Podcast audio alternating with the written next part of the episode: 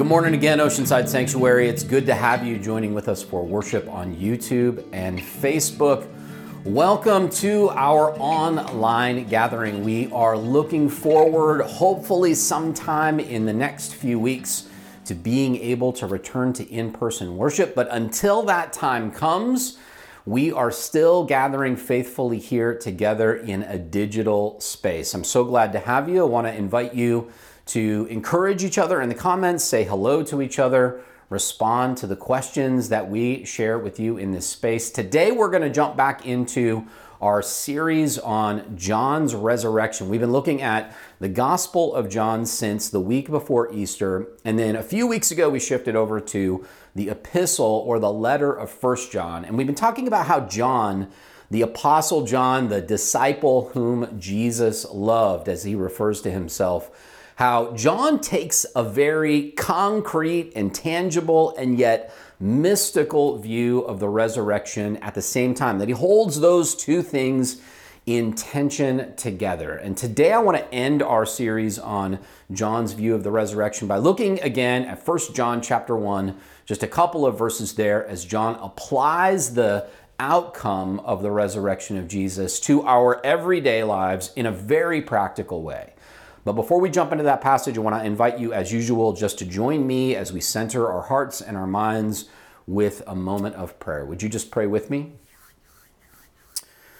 Great God above, we thank you for today. We thank you for this opportunity for us to gather in this space on YouTube and Facebook. We are grateful that you have brought us through a difficult year.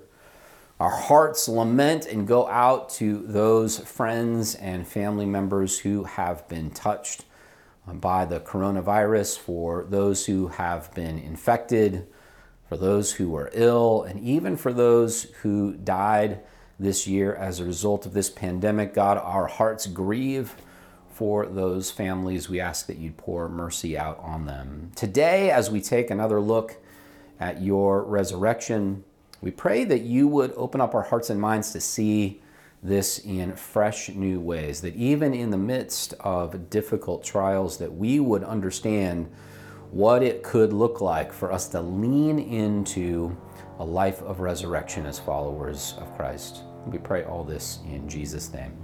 Amen. Well, like I said, we have been going through the Gospel of John and a few opening passages of First John to take a look at John's distinctive view of the resurrection. Today I want to invite you to look with me at First John chapter 1. In the last couple of weeks, we've taken a look at the first few verses of chapter 1. And I said to you two weeks ago that John is laying out in this letter to the early church this idea that the resurrection of Jesus is something that we experience very tangibly, very bodily in our lives together. And I said that that was really a key to understanding John's notion of how we experience resurrection, that we experience it together as a community. And then last week, Pastor Alex preached and he shared with you the next few passages, starting there in chapter 1, verse 5, where John says that God is light and not darkness. And, and how we often imagine God to be essentially a God of darkness. That, that is to say, that we think God essentially isn't good. And how that can infect and damage our notions of what it means to be followers of Christ if we believe that God is a God who isn't ultimately essentially good. Today, what I want to do is pick it up from there and ask the question what is the application? Of us living into a kind of resurrection that is relational and communal and also based on a God who is entirely good. So, if you'll pick it up with me, we want to look today at verse 6. We're going to read through uh, verse 9. So 6 through 9 of First John chapter 1. If you don't have a Bible with you, you can look on the screen and we'll put it up there as usual. First John chapter 1, starting verse 6, says this. He says, If we say that we have fellowship with him while we are walking in darkness, we lie and do not do what is true. Now, I want to just pause there and just point out that this follows on the previous sentence that Alex preached about last week that talks about God as light. And so John is just very clearly saying that God is light and not darkness. In other words, God is good and not evil.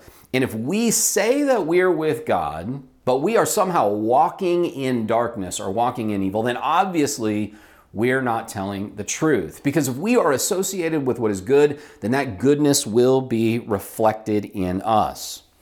Verse 7 But if we walk in the light as he himself is in the light, we have fellowship with one another, and the blood of Jesus, his son, cleanses us from all sin. Now, we're going to continue here and read the next few passages, but I want to just pause there for a moment and acknowledge just the weirdness of that last sentence. Now, if you were raised in church, maybe that doesn't sound weird to you.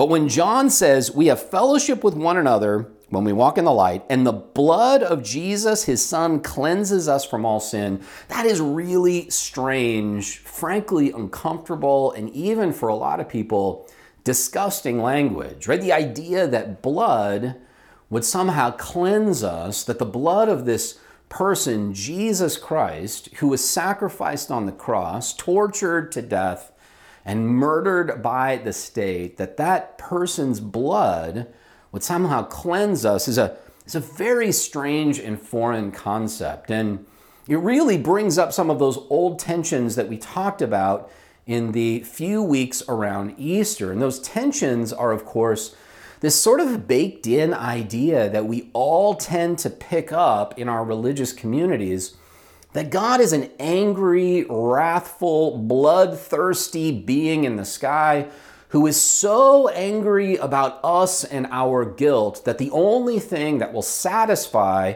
this great, angry God's wrath is blood. That somehow the only thing that will make this God happy is if something dies. And, and unfortunately, that is very often exactly the message about God and about Christ that is preached from the pulpits of many churches that the God we serve, who's supposed to be so good, is a God that is thirsty for blood because that God is so angry about the mistakes that we make. It imparts a notion that we are at our core so bad, so broken, so evil that it just infuriates God to the point where something or somebody has to die. And I just want to encourage you that if that is the kind of religious community that you grew up in, that if you were taught that God is so angry about you and your guilt, that somebody had to die and that Jesus paid that price for you, I just want to encourage you to set that idea aside and realize that that is not the pervasive notion of who Jesus was or who God is or what Jesus' death is all about. There are many who do believe that, of course, as Christians, but it is not necessary or, in my opinion, good to view God in that way. In fact, I think that's what Alex's message last week was all about. That a God who is bloodthirsty and wrathful and requires the blood of other beings in order to be happy, that is not a God of light. That is a God of darkness. So, how do we understand this passage? How do we understand John saying that if we walk in God's goodness, that if we walk in God's light, then the blood of Christ has the ability to cleanse us. Well, I want to invite you to turn with me all the way back in your Bible to the book of Leviticus. We're going to take a look at Leviticus chapter 4. This is a passage actually that came up recently in one of our monthly call and response Bible studies. We, we have this study at the Oceanside Sanctuary called Call and Response. It's where we read the Bible together in community and we chew on those passages and we dialogue and debate what those passages might mean. And we looked at this passage, Leviticus uh, chapter 4, actually last month. So I'm going to ask that you just pause with me and take a look at Leviticus. And I want to point a few things out to you so that we can maybe get a better understanding of what John is referring to when he talks about us being cleansed by the blood of Christ. Leviticus chapter 4, right there at the beginning, says this The Lord spoke to Moses, saying, Speak to the people of Israel, saying, When anyone sins unintentionally in any of the Lord's commandments about things not to be done, and does by any one of them, verse 3, if it's the anointed priest who sins, thus bringing guilt upon the people, he shall offer for the sin that he has committed a bull of the herd without blemish as a sin offering to the Lord. That's verse 3. I want to pause there. That sort of sets up a pattern that we see throughout Leviticus chapter 4. What's happening here in the book of Leviticus is that the people of God are wandering around in the wilderness. God comes to them through Moses and he begins to give to them ways in which they can live their lives every day through the use of these various practices and rituals. You probably know that already. But here's what's interesting about Leviticus chapter 4. This is where we begin to see in the early parts of Leviticus, right before chapter 4, actually, we begin to see in these first few chapters this ritual of using blood to deal with the consequences of people's sins. And it's spelled out here in a really interesting way in Leviticus chapter 4 because, first of all, this particular chapter is dealing with people's unintentional sins. In other words, when somebody does something wrong, when they make a mistake, when they commit an error that somehow is against what God wants us to do, what against what God wants them to do, but it's unintentional. In other words, it was accidental. They didn't mean to do it. They made a mistake uh, and, and didn't realize that they were making it. You and I make unintentional mistakes all the time. We often hurt each other and hurt ourselves and you know, cause problems for our families or workplaces or classrooms or communities without realizing what we did. Well, Leviticus chapter 4 is dealing with that exact idea. What happens when we mess up unintentionally. And what we see is a kind of hierarchy of ways in which that sin has to be dealt with here in Leviticus 4. It starts with the priests.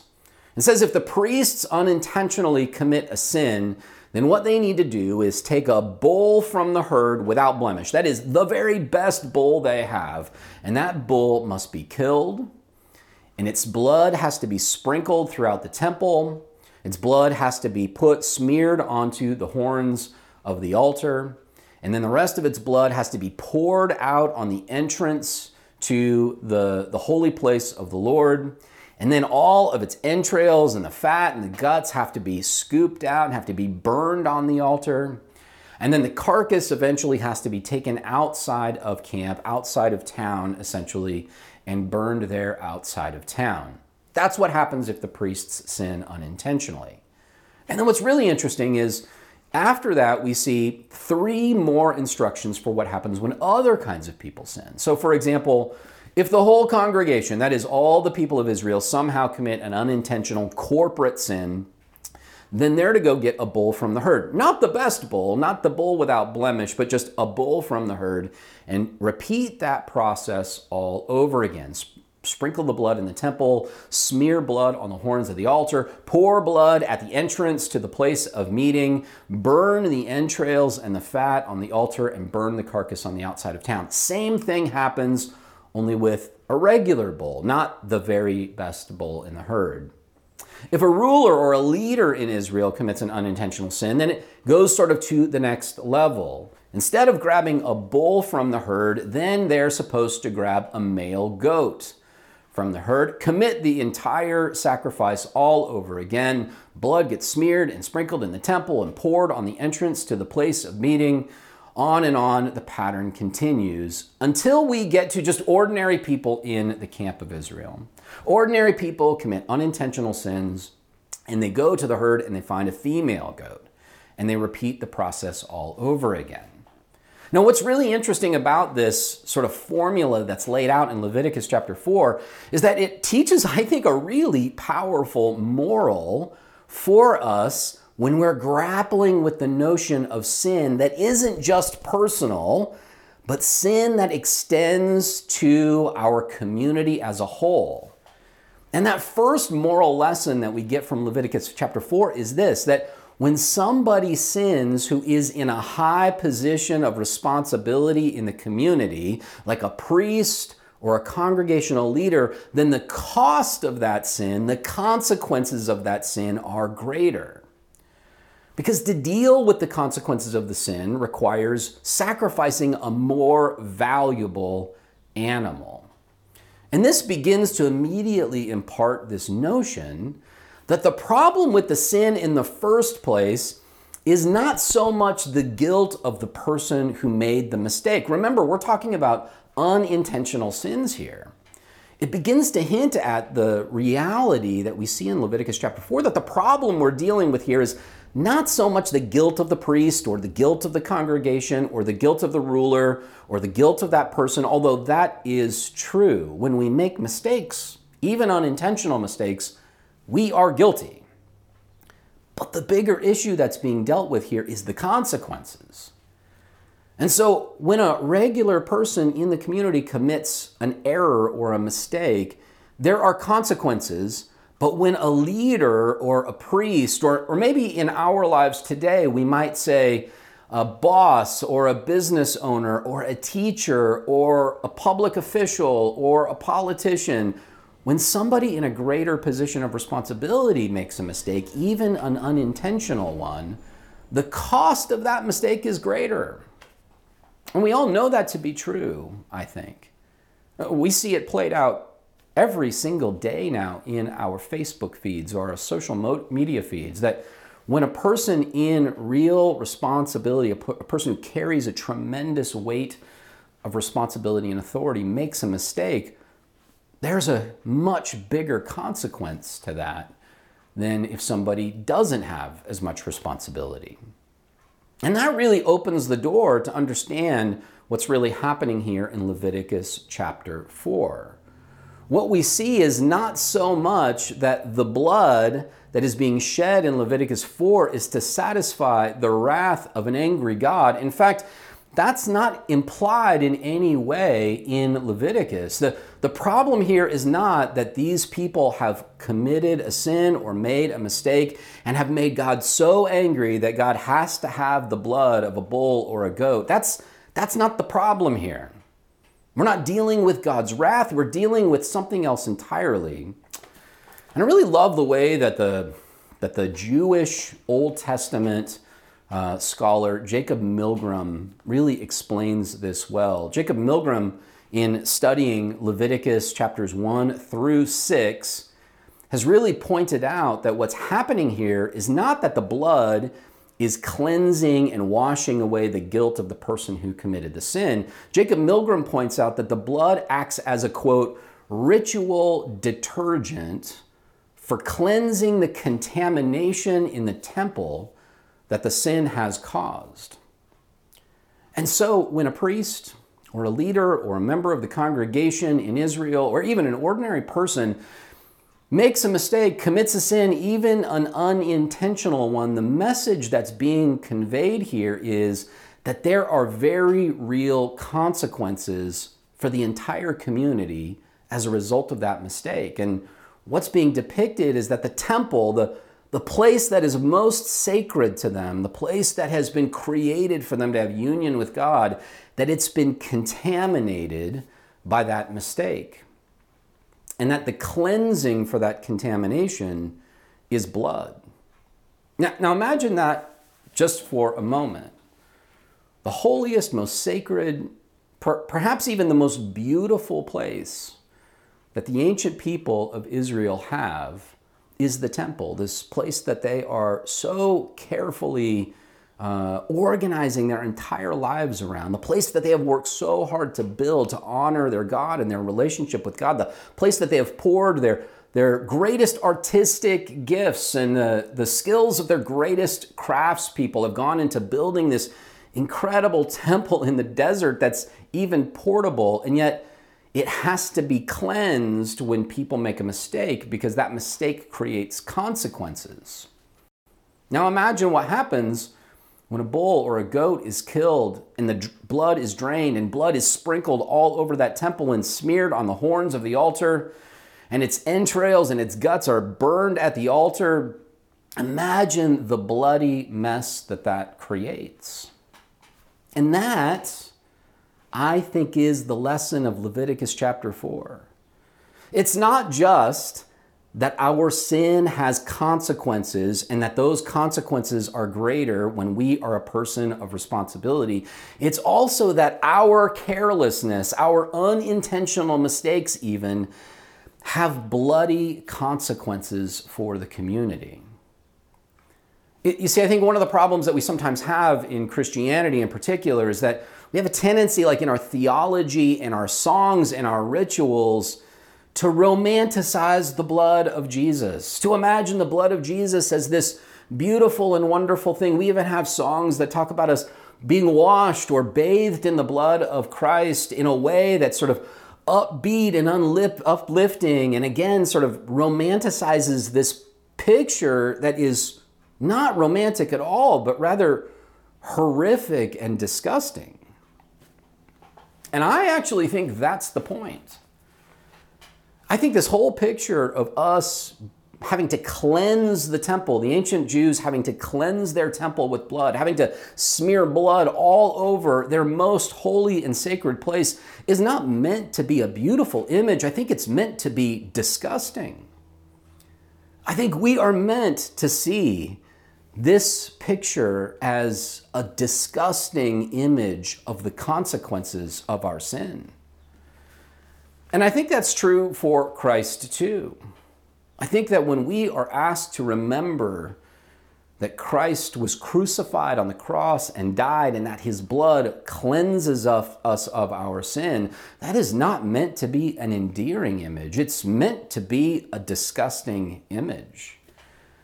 We ought to come to the place where our mistakes, where our sins, our errors, are taken so seriously that we are disgusted by the reality that even the incarnate God had to die and shed his blood because of our tendency towards violence and rivalry and war. We ought to look at the consequences of our mistakes and be repelled by them, not endeared by the cost that Christ had to pay. And I think that is precisely how the blood of Christ cleanses us. Just like Jacob Milgrom describes the blood of bulls and goats as having a kind of ritual detergent effect, I think that when John says that the blood of Christ cleanses us from our sins, if we are faithful and just to confess our sins, I think that when John says that, he is conjuring up this image of the horror of the consequences of the things that we do that are sinful and erroneous and damaging, not, not just to us, not just to our relationships, not just to our families, even, but to our communities, to our environment. The great lesson from Leviticus chapter 4 is that when we make mistakes, the, the, repercussions of those mistakes can be really horrific. We don't just hurt ourselves, we don't just hurt our loved ones, we potentially hurt entire groups of people. We are hurting our planet when we commit these sins, intentional or otherwise.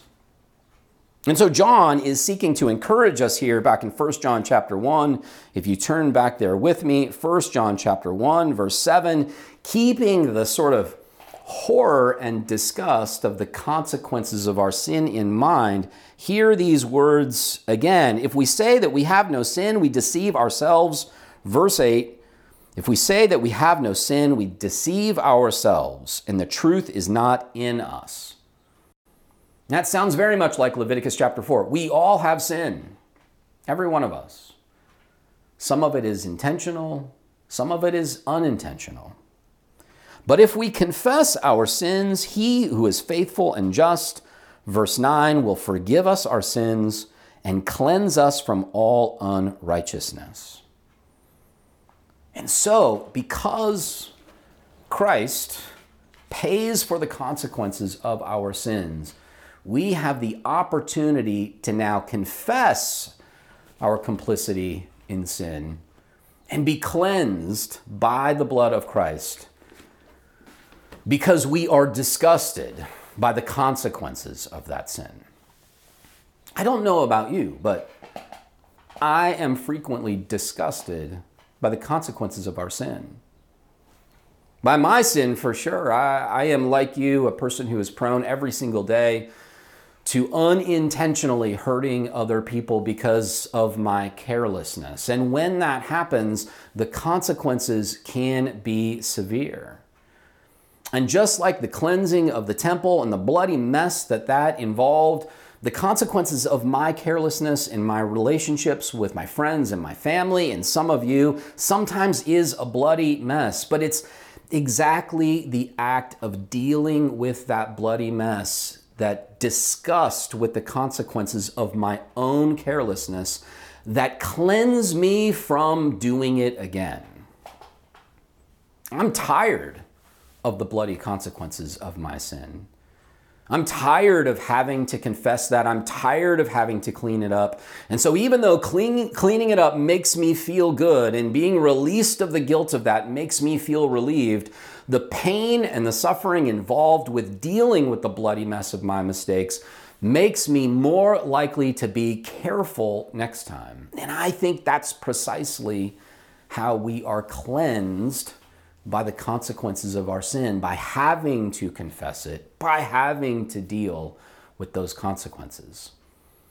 And I think it works the same way in every layer of our lives. It's not just my relationships with my friends or my family or you. It's it's also the bigger systemic structures that I am a part of. Because there are so many things in our world that are a bloody mess because of our sin. We have so many multi layered, intersecting realities of sin in our culture that to focus entirely on my own mistakes is to miss the bigger point. Because my sin doesn't just contaminate me, it contaminates the temple, it contaminates the community, it contaminates our entire world.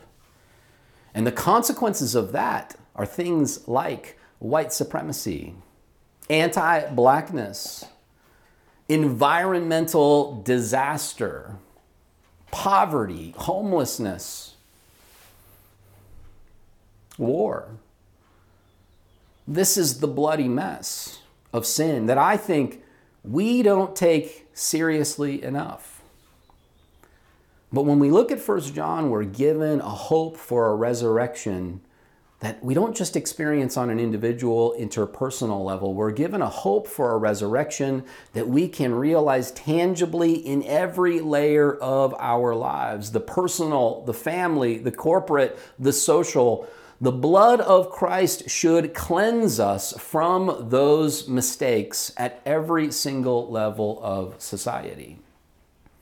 And it starts by being willing to confess those mistakes and roll up our sleeves and deal with the consequences.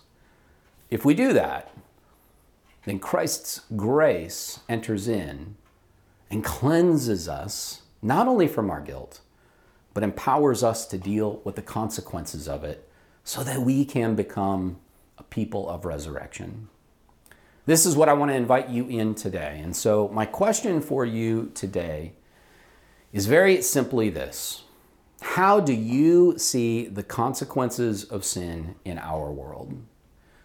Now, your answer to that might be personal. You might be wrestling with the personal consequences of your own mistakes, intentional or unintentional. Or your answer to that might be corporate, it might be social, it might be global. Whatever level you see that on, what are the consequences of sin that you see in our world today? And then my second question is this How do you think that we, as the people of God, as people of resurrection, can begin to deal with those consequences? How can we begin to make it right and to clean it up? Would you just pray with me? God, we thank you again for today and for uh, your word and how it challenges us and uh, stretches us and calls us to grow into people who have a bigger vision for your grace and your mercy and how you empower us to be people who are able to walk into a place of resurrection. We pray that you would uh, grow our hearts, uh, that you would make us a people who are passionate about pursuing your mission in this world. We pray all this in Jesus' name. Amen. Hey everyone, it's Alex. Thank you for joining us again on this beautiful Sunday. And we have a couple quick announcements for you before you head off. So the first is, is if you're new, as always, we'd love to connect with you. We'd love to get to know you a little more. You can simply drop a name in the comment and say, hey, I'm new, reach out to me, or you can head on over to oceansidesanctuary.org slash contact you can fill out some information there and we'll be in touch. Next is we have our church volunteer work day coming up on May 2nd and the 16th from 12 p.m. to 3 p.m.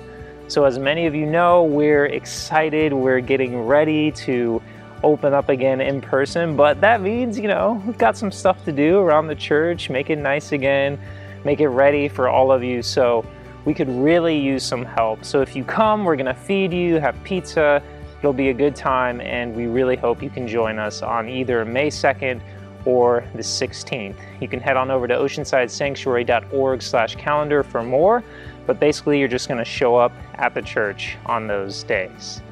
Next is our Roots class coming up on May 8th from 9 a.m. to 12.30 p.m. That's on a Saturday, May 8th. It's just a half day, and basically, Roots is uh, our class where you can learn more about our values, our beliefs, our practices here at the Oceanside Sanctuary. It's great if you're new, but even if you're not new, it's it's great to just come and be refreshed and you know kind of learn again why it is you were brought to this place in the first place. So we'd love to see you there for that as well. And lastly, our book club, our monthly book club, is coming up on May 6th at 6:30 p.m. And the book we're reading this time is called Jesus the King by Tim Keller. And Tim Keller is very prolific uh, theologian. He's kind of known as a modern day C.S. Lewis in many ways. And this book really takes a look at how we think about Jesus as a king, right? And and what being a king means in that context and how Jesus was a different kind of king in so many ways. So this is a great book, kind of a different book than we've been studying in the past, but I think will really give us a chance to dive deeper into the history and the cosmic reality of Christ as the king. So we hope you can join us there oceansidesanctuary.org slash calendar is where you can RSVP and get all the information. And lastly, as always, we are a nonprofit 501c3 and we do rely on the donations and the gifts from people just like you. So if you're able, if it's possible, we would love for you to consider making us a part of your monthly giving. So you can head on over to oceansidesanctuary.org slash give and you can give just once, you can set up monthly giving, you know, whatever you want to help us advance our mission here in Oceanside and in the broader world. So thank you all for joining us today. Thank you for sticking around. We hope to see you at some of these events. We are excited to see you in person soon. And I hope you have a beautiful, beautiful, blessed week. We'll see you next Sunday, everyone. Peace and blessings.